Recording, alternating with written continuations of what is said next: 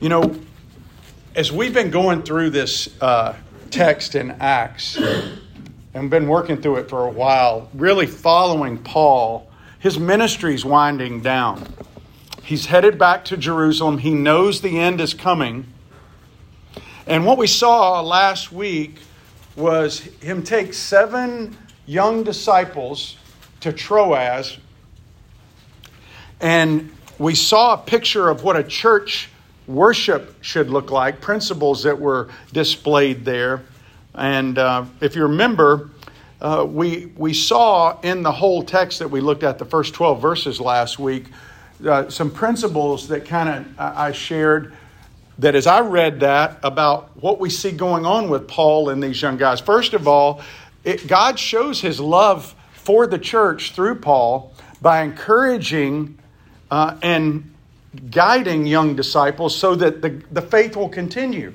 That was the first principle we looked at, that he, he shows that he loves the church by continuing to pass it on to other people. Imagine if we were the last generation to love Jesus. I mean, just imagine that. Imagine what would take place in Jacksonville and in Florida and in the U.S. And I know a lot of us look at what's going on in our country and we think not a lot of people love Jesus, and it's true. But still, there's a purifying, a salting influence. I see it, you know, I was talking to Ryan because I play video games with my, my youngest son, Ryan, and I'll get on there with guys, and the moment they know I'm a pastor or I love Jesus, it doesn't matter which, they clean their language up. Now, why is that? Because still, even though if they were playing with anybody else, they'd be cussing like sailors. I guess I could say Marines too, but it doesn't matter. Uh, but they would be cussing, but there's a, there's a salting influence, a, a purifying influence that goes, oh, this guy's on here, maybe we need to watch our language. And they will even correct one another when somebody slips. Imagine if all that goes away. There are no Christians, there are no standards except for what we want to do. We don't care about God's standards anymore. And, and so our country was founded on these principles. Even though people weren't believers, they, they believed in God's values. And so God loves His church by continuing to encourage the faith on in younger people and commanding us through Paul and others hey, go make disciples, build into them, and so they'll find faithful people and do it. And we saw that to encourage and to help grow them, guide them. Second, we saw that He loves the church by engaging and gathering disciples together. In other words, most people today, unfortunately, and I was talking with Brad about this yesterday on the radio, a lot of people go to church and they never engage. Their minds listen to what the pastor's saying, they take in the information, but they never engage with the church. And when you don't engage with the church, you miss out on the reason we gather. We don't just gather to hear some guy stand up there and tell us what God has revealed to him in the scriptures. That's part of it. But if that's all you get, you're only getting a slice of the reason we come together and gather.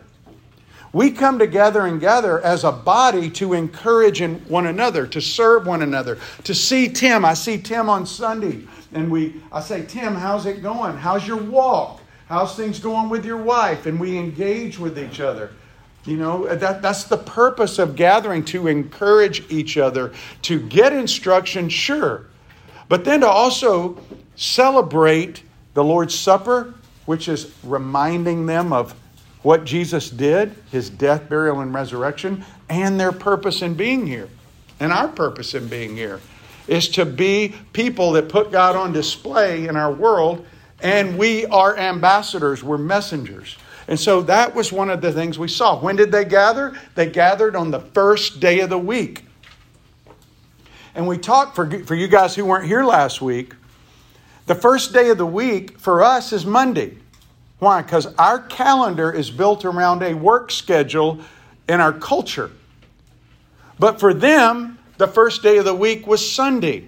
It was built about Jesus, who was resurrected on Sunday, and rest being in him. So they started their week with that reminder that we are his.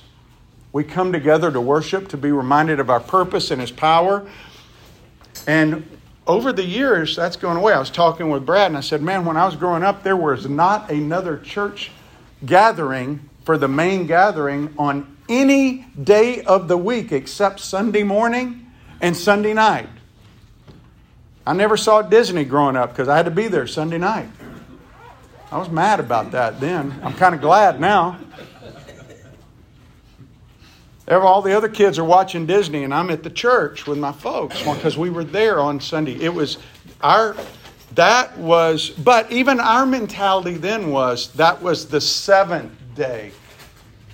But there was a difference in the first day and the seventh day. And we talked about old creation, new creation. Old creation, God worked seven days and he rested on the seventh. And that was the pattern for the people. In the new creation, Jesus rested when? After he was resurrected. The work was done. And then the rest of the week took place. And so the early church always celebrated on the first day of the week.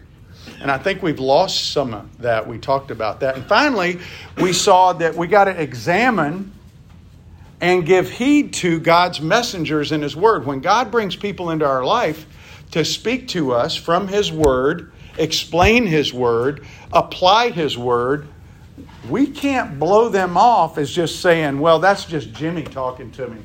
I mean, I, you know, and that's what we do. Right, Amos? I don't like what he's saying.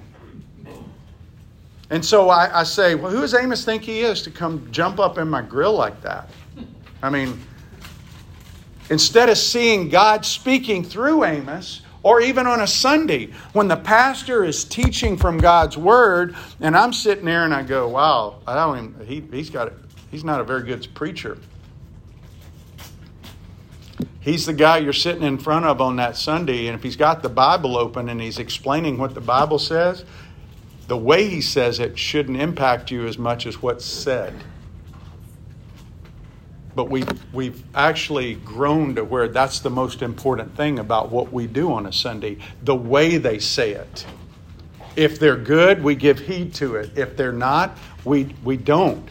Jonathan Edwards, one of the most prolific influences on theology and our, our, our history as believers here in this country, used to read his sermons monotone because he did not want his personality to influence what people thought. He wanted God's word to be the primary driving force in their life.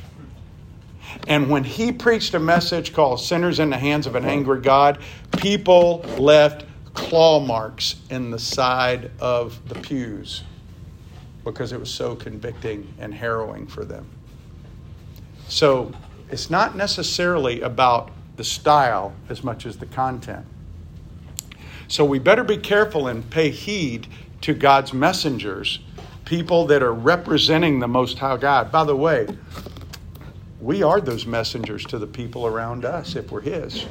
We're His priest to our family. And you know what? Our children, when you talk to your children and you're telling them God's Word, you're teaching them from God's Word, explaining God's Word, applying God's Word, you need to let them know that God knows and sees everything they do apart from what you know or don't know. They're accountable to Him. You're a steward. You're just passing on the message.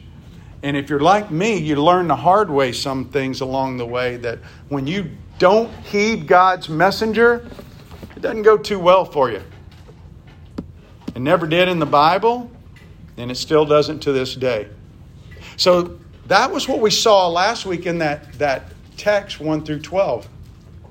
This week, we see Paul's sermon to the church when he calls the Ephesian elders. He leaves Troas and he goes on to Miletus. And when he's in Miletus, he sends somebody to bring the Ephesian elders. It's about 20, 30 miles away. And so they go bring them there. So he sits these elders down and he teaches them and shares with them really their priorities now that he's going to be off the scene. It's almost like a handing off of the baton in a race. He's handing the baton to them, and they're taking it. And as we look at this, we see a new generation of disciples. We see new leaders there because Paul had been there for how long in Ephesus? Remember? Three years. He was the guy for three years leading that area. And he, he had called elders, but he really was the guy. Now he's gone, and these people will be the ones leading that church in Ephesus. And remember, Ephesus was one of the four major cities of the world at that time. You had Ephesus, Corinth, Alexandria, and Rome. And so we're talking about like leaving a bunch of young guys, even though they've been mentored for three years, in charge of the church of New York City or Chicago. So that would be that would be pretty overwhelming. And so as we look at this text today, verses 13 through 21, I want you to think about these things that God calls us to remember his servant Paul and first of all attain his desire. Attain to his desire. In other words, we want we want to be motivated by the things that motivated Paul.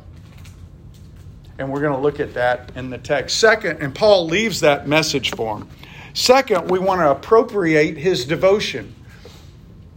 We want to be as devoted to our king as Paul was. Remember what I shared last week when I said what Paul says in Corinthians imitate me as what? As I imitate Christ. So if Paul, it, listen, if anybody that you know is imitating Christ, you see things in their life that reflect Jesus and what he did, the way he lived, the things he said, eh, you follow them. You don't follow them because you like them. You follow them because they're imitating Christ. That's what Paul said. He didn't say, imitate me because I'm a good guy, imitate me because I have a good personality or I'm funny. He said, imitate me as I imitate Christ. And so we want to attain his desire, we want to appropriate his devotion, and finally, we want to advance his declaration. What Paul said, we want to be saying the same thing. Our lives should be voicing the same gospel that Paul did. And you go, well, I don't, I don't, I don't talk to anybody. Well, you, you're going to stand before God one day and He's going to say, Bob, listen, I put you in front of this guy, this guy, this guy, and this guy. And I gave you all this teaching about my gospel. And we can't just say, well, I, I was kind of shy, or well, I didn't really think that was a thing to talk about. Every man in this room talks about things to people. You talk about your grandkids, you talk about your favorite sports team, you talk about your favorite hobby. And when you stand before God, He's going to say, I gave you a stewardship. And, and I'm telling you, not enough people are challenging and holding accountable God's people to do this kind of thing. But Paul did, and he tells these elders this is a stewardship. This is a stewardship. And so, and he says, Look at me. Look at me.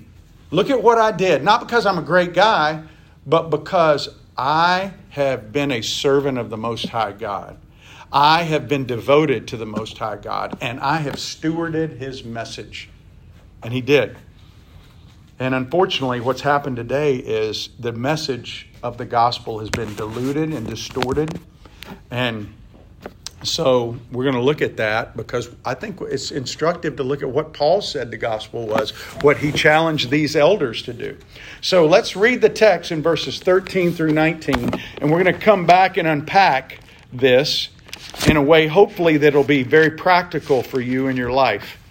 Because you know what, guys, the end of the day, if, if you get instructed from God's word, and, and like Brad says a lot, it doesn't go through you and into your life, then you just wasted 45 minutes. Really. And actually made it worse on yourself because when you stand before God, you're going to stand up there and He goes, Hey, you remember when we taught you that? You know, me and Doug, because see, guys, we're partners with God. As you teach people His Word, we're in a divine partnership where He works through us. And hopefully, the Holy Spirit will weed out the Doug stuff and get to you the stuff that's really important that He wants you to hear. But He's got a message for each one of us here. Um, and so let's look at 20, starting in verse um, 13. Join with me. If you need a Bible, I have one up here, and I have notebooks. All right.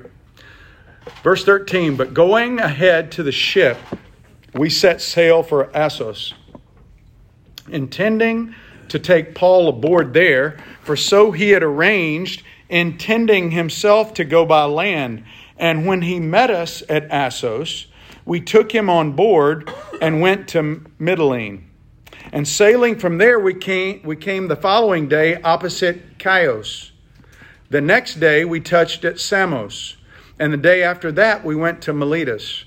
For Paul had decided to sail past Ephesus so that he might not have to spend time in Asia, for he was hastening to be at Jerusalem, if possible, on the day of Pentecost. Now, from Miletus, he sent to Ephesus and called the elders of the church to come to him. And when they came to him, he said to them, You yourselves know how I lived among you the whole time, from the first day that I set foot in Asia, serving the Lord with all humility and with tears and with trials that happened to me through the plots of the Jews. How I did not shrink from declaring to you anything that was profitable, and teaching you in public and from house to house, testifying both to Jews and Greeks of repentance towards God and of faith in our Lord Jesus Christ. These are the very words of God. He set sail from Assos, but Paul walked from Troas to Assos. It was about 20 miles. Because, guys, sometimes leaders just need to clear their head. Sometimes need, leaders need time to think, they need time alone. So, Paul sent these young disciples because if the young disciples would have been with him, what would they have been doing, Brad? What's that? If the young disciples were with him, what would they have been doing? As, as, as if he had gone on the boat with them, would he have had time to think? Teaching. Yeah, he'd have been teaching. They'd have been asking him, and he's not. He's going to answer the questions. And so he says, "You guys go ahead. I'm going to walk." Sometimes I have to just get out and walk, clear my head, and that's what he was doing. But here's what's interesting. You go through these names Assos and Chios and Samos and uh, Mytilene, Miletus. You know, we blow through those names and it's interesting to me that Luke writes those names. Those are significant names. They're not significant to me and you because we don't have any association with them. But you know what? We know some famous people that grew up in those places, that were from those places. You guys ever heard of a guy named Homer? Wrote the Iliad, one of the greatest literary poets of all time. They're still making movies today uh, that are influenced by the Iliad and the Odyssey. And Homer was recognized as one of the greatest literary figures of that time. And that's where he was from. Does Luke say anything about Homer there? No. Um, Assos was the temple of Athena. Alexander built it. It was huge. Does Luke say anything about the Temple of Athena doesn't even mention it. Samos, any mathematicians in here? Anybody do good in math? No math? You ever heard of the Pythagorean theory? Yeah. Pythagoras, you know where he's from? Samos. He was into math and, and, and metaphysics, and that was his way to define the world. That was how he defined truth. Do you know who he was influenced by? A philosopher named Thales. Thale was from Miletus. Now, Luke doesn't mention any of these people who were so great during this time because Luke is telling Theophilus about the one person that really counts, and who is that? Is Jesus and his servant Paul here. So he didn't mention these people. I just find that fascinating. Luke passes right by literature, right by religion, right by the sciences and education, and right by the philosophy to tell about Jesus, because that's what's important. Now, do we try to define truth by science and education today? By religion? Yeah, of course we do. But we shouldn't be says Paul wanted to be in Pentecost. Why? Uh, in Jerusalem by Pentecost. He wanted one last shot at his Jewish brothers. Because, see, at Pentecost, they all had to come to Jerusalem. So Paul is like the. He's like the, he's like the, the Marines running into the fire. He wants to go in because he knows they're going to be there. He wants to get back there to be able to share the gospel with them. Verse 17, it says, He summoned the elders from Ephesus and he calls these leaders elders. Now, in verse 28 of this chapter, they're called pastors and overseers. But pastors is the generic term, and really, it describes their role. Pastors are shepherds of Christ's sheep. And they're called to tend, to feed, and to protect the flock. And we see that even in the way Paul addressed them. But you know what's interesting to me is one of the most influential preachers in our culture right now, at least in a lot of people's eyes. Not in my eyes, but well, he's certainly influential. He influences a lot of people. I don't know it's for the best thing. He said that the shepherd model is dead in America and said instead we should adopt a CEO model. Let me ask you a question for you business guys in here. What drives the bottom line for a CEO? Cash. Is that really the model we want to adopt for church leadership? I don't think so. I don't think so. What drives the bottom line for a shepherd? The flock. He cares for his sheep. Do you know that shepherds to this day in Israel can identify? There's one guy that has 2,000 sheep over there. He can tell you every sheep's name by feeling the back of his head. He knows the sheep. He cares for the sheep. In fact, fathers over in the Middle East, if their sons don't love the sheep, they won't let them be shepherds. Unfortunately, we live in a time where leaders in our churches love themselves more than the sheep. They love they love what they do more than the sheep. Listen, it's nothing wrong with loving what you do. I love what I do, but I love you guys. Do you know when I'm away from you guys or when you're away, I miss you. I care about you. Jimmy, you're gone. I, I, I miss you. Amos, you're gone. I miss you. When I don't see you, Randy, my, I, am like, man, I miss seeing Randy. Chuck, you know, my heart jumps. Lori can tell. She says, You love it when your guys call, don't you? I said, Yeah, I do. I love my guys. Pastors have to love the sheep. And Paul's letting people know. That's why he uses the terms he uses. And he calls these elders and, and he calls them pastors later, and that's really what their role is. It's a pastor. So to say we need a CEO model, I, I strongly, I couldn't disagree more with this very influential pastor. And he speaks to probably 5,000 times the number of people I get to influence. And that's sad to me because everybody buys into that. But verse 18, Paul tells him, he said, You know how I lived among you. How from the first time I came in, listen, I served. Paul says, I was consistent. You know, here's the thing about Paul Paul's success was not based on methodology it was based on who he was. it really was. There was no credibility gap between Paul's life and his message. Do we have a problem with that in our culture today? do we have a credibility gap with people who like to teach, but we don't know anything about them? Right? I mean, like, you know, we when we go do things together, like when we're around each other, that's why Paul says, I taught you publicly and house to house, and I'll talk about that in a minute. But this one thing, like Lori and I know this person who's a minister out in Texas. And they, they, we were talking to them about this whole issue, and they said, Well, God's called me to a public ministry.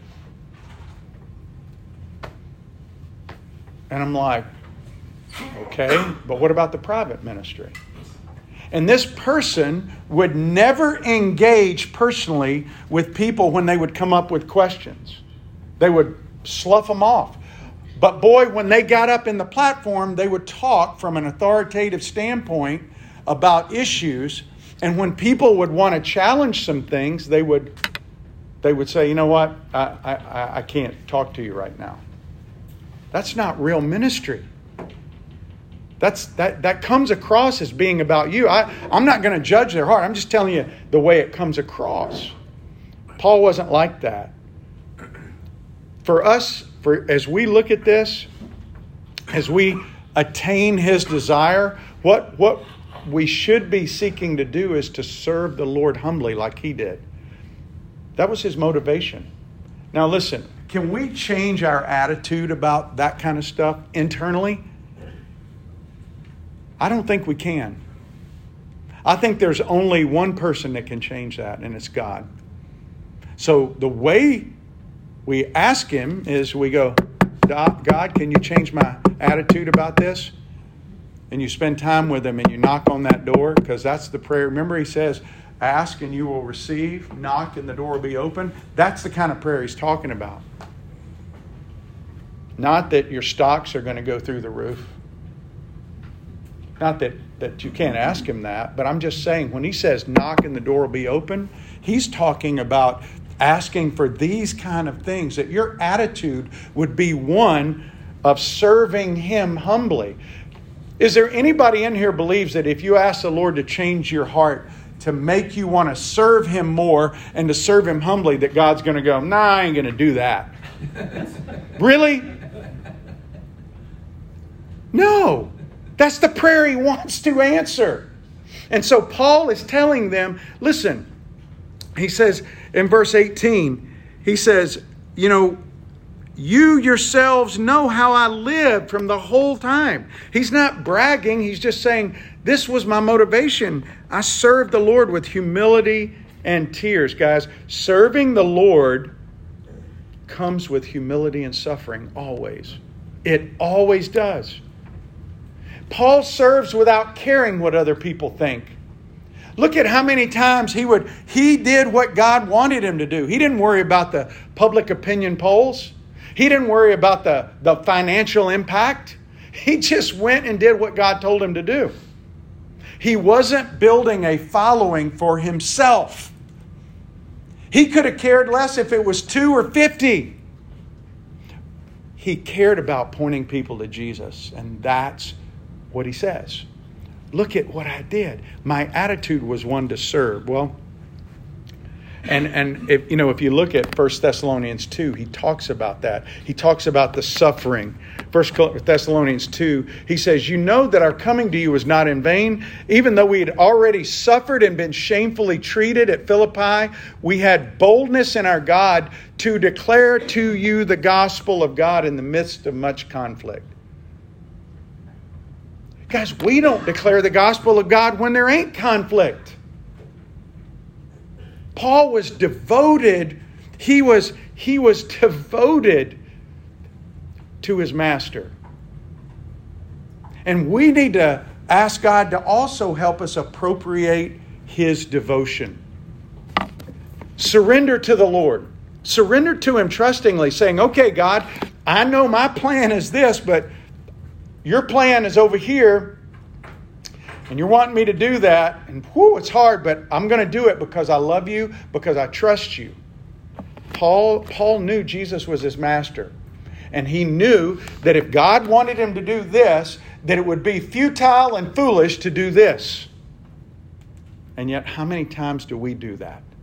How many times do we know what God wants us to do, even though it may look foolish? Why are you going to keep going in the synagogue, Paul? Every synagogue you go to, they kick you out of because that's what God wants him to do. And so he does it. And so he tells us, in 2 Corinthians 2, he says, I wrote to you out of much affliction and anguish of heart with many tears, not to cause you pain, but let to know, you to know the abundant love that I have for you. Paul does this because his love for God inspires his love for people. His gratitude to God inspires his love for people. And so he's obedient to him. We've got to ask him. In the same way, we can't ask him, we can't just will a good attitude. You can't will devotion to God. You got to ask God, God, Give this to me. But notice what he says in verse 20 I did not shrink from declaring to you anything in public, house to house. Paul didn't stop. He said, I taught you and I've lived it out. I taught you everything that was profitable, not just publicly, but house to house where we can have dialogue. Jim, you could just say, you know, Paul, you said this, but where does it say in the Old Testament that Jesus is Messiah? I want to know. It's not just about a speech. It's about dialogue, it's about one-on-one, it's about getting getting down in the bushes with people. And that's what he did. Paul was a bold steward of God's truth. Do you think God's truth rubs people the wrong way? You know, there's three sources of truth, really. There's human speculation, and that's basically that's that's man saying it's true because I said it's true. That's where we live right now in our culture. I can be a girl. I'm a girl today. You know what's funny, though, is even the people that uh, say that have limits. Because if I say, you know what, I'm Chinese today, I don't have any Chinese blood in my family line, but I'm Chinese today. I got yellow skin and I'm Chinese today. So they have limits. They would laugh me out of the room if I told them I'm Chinese. But yet, when I say you can't be a girl if you're a guy, you can't be a guy if you're a girl. But now our country is is even looking at codifying, and in some places it has codified that that's protected by law of this country, which is absurd. That's one source. The other source is institutions, the government, um, church. Yeah, the church can be an institution that defines truth outside of the Bible. Do we know churches that do that? Absolutely. There's a lot of churches that define truth that go against God's word. They define the truth. Do you know? Uh, and and this may offend some people in here, but the Catholic Church, in a lot of places, will say that Mary was without stain of original sin. There is no biblical context for that. None. In fact, it goes against what the Bible says. But you say that to some of my Catholic friends, and they get really upset because the church said it. You know, when they said it, when a papal bull came out, thousand years after the Bible was completed, and they said the Pope has the authority to change it. But you know what Revelation says? If anybody adds anything to this, the curses of the or subtracts the curses of this book comes upon them. So yes, the church can be an institution that tries to define truth too. There's one source for us for spiritual truth. Only one. As believers. And it's the Bible. It's God's word. God says it, that's truth. Now, listen, the Bible doesn't tell us how to bake cookies. It doesn't tell us how to walk a dog. It doesn't tell us how to do a lot of things. It's not designed for that. What the Bible is given to us as a gift for is to tell us the truth about how to relate to our Creator and how He sent His Son to die on a cross for us so that we could be in a right relationship with Him. And that is the truth. And that's what Paul was a bold steward of. Because that truth rubbed the people that were, quote, God's people back then the wrong way. Because they didn't believe in a Savior who was a suffering Savior, they didn't believe in a Messiah that wasn't uh, anointed and going to kick Rome out of Jerusalem. And they certainly didn't think they needed redemption because God chose them. So, Paul tells them, Oh, I've taught you and I've lived it. All this profitable. And then in verse 21,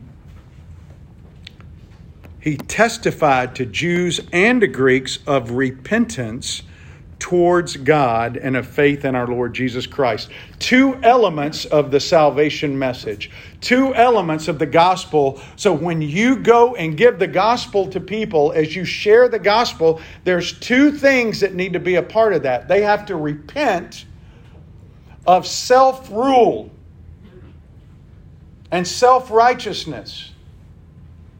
And, and the word repent in the Greek is the word metanoia, which means a 180. It's a change of mind about this direction, and I want to go this direction.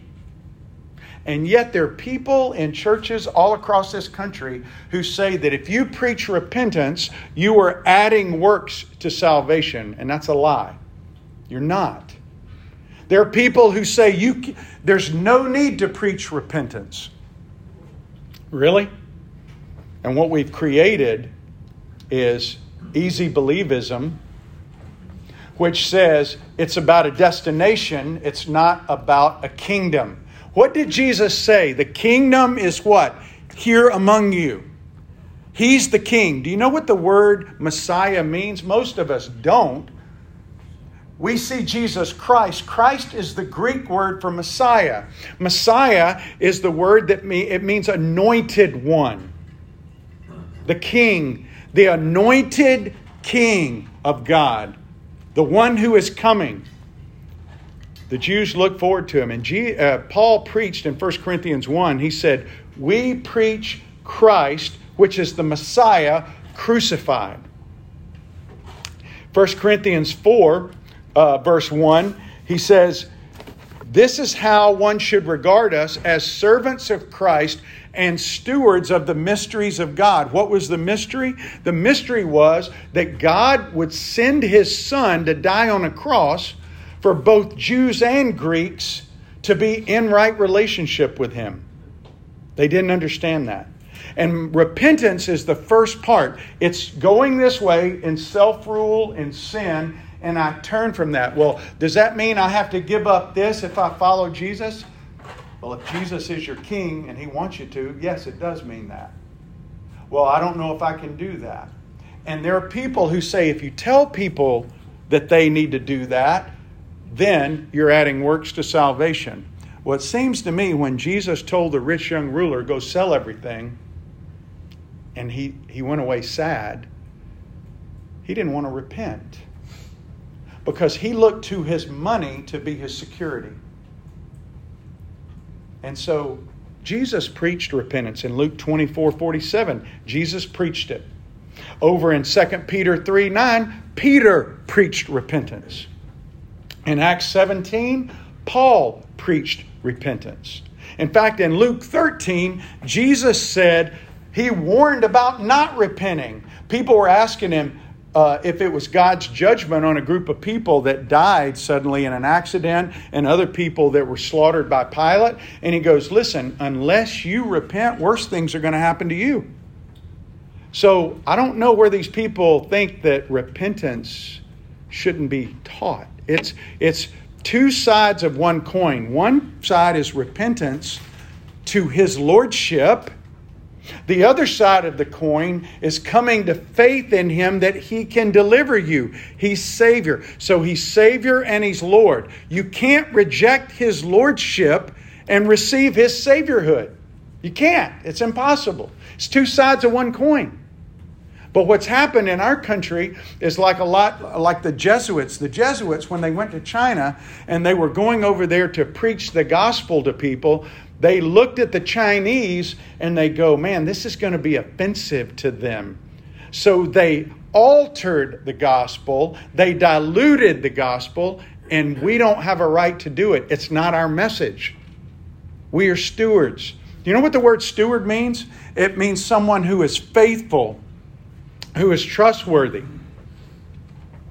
A faithful, it's like if I was going somewhere and I say, Chuck, I want you to watch this for me while I'm gone, and I give him something. He's stewarding what I gave him. We are stewards of the gospel.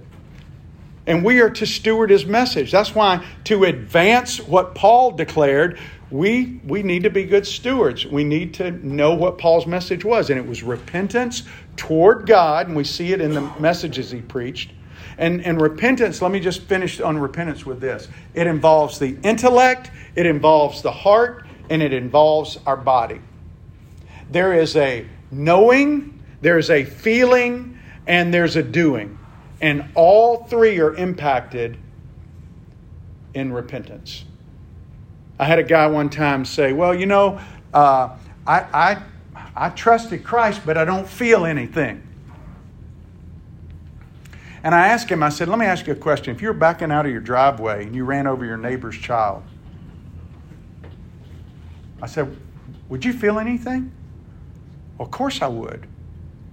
So you're telling me you trusted Christ, you realized that your sin and your selfishness put the King of the universe, the Son of God, on a cross naked to die for you, who was innocent you killed an innocent man because of your selfishness and your self ledness. You realize that. You realize even though you did it, he offers you forgiveness and you don't feel anything? I don't think you really get it. But see, that's what we've sold to people because in the 1800s, in an effort to mass produce Christians in the world, we did a lot of mass stuff and people would just walk down because Chuck's going down, I'm going down.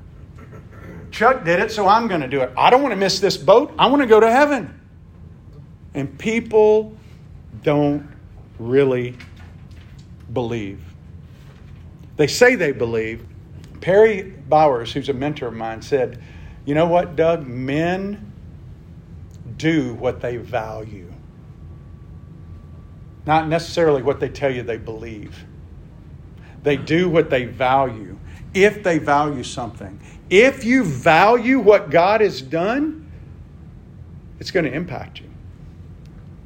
And if you realize that you've been going away from Christ, you've been going away from God and depending on Him and what He's done, the, the, uh, repentance means it impacts your, you got to know it, you feel it, and you do it. It's a response.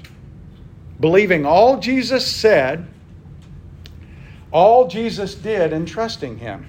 And that's where He talks about the other part faith in our Lord Jesus. It's not faith in what he did, it's faith in him.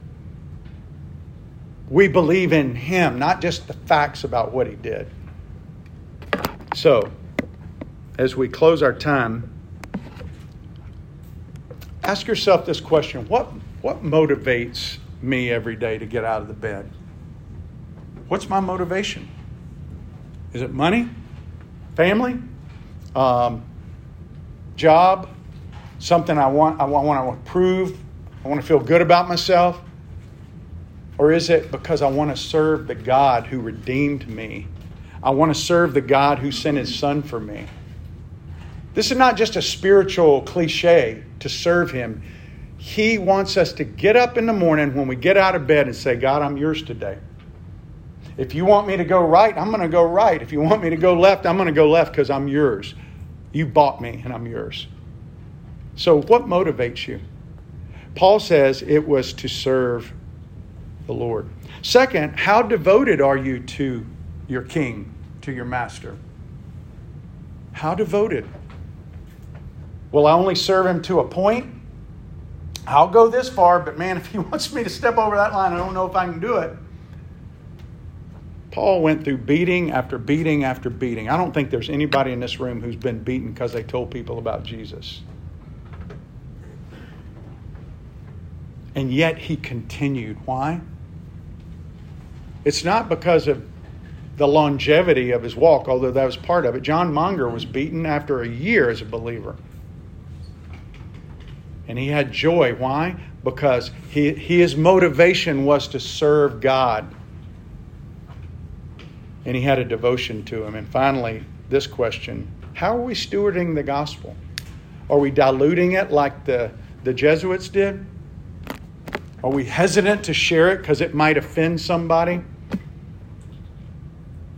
You know, you've received, and Paul says it's more blessed to what? Give. There's nothing I enjoy better than sharing the gospel with somebody. You never know how God's going to use it. So, um, Chris, glad you came today. Caleb, glad you came. Um, uh, Brad, close our time in prayer. Uh, we.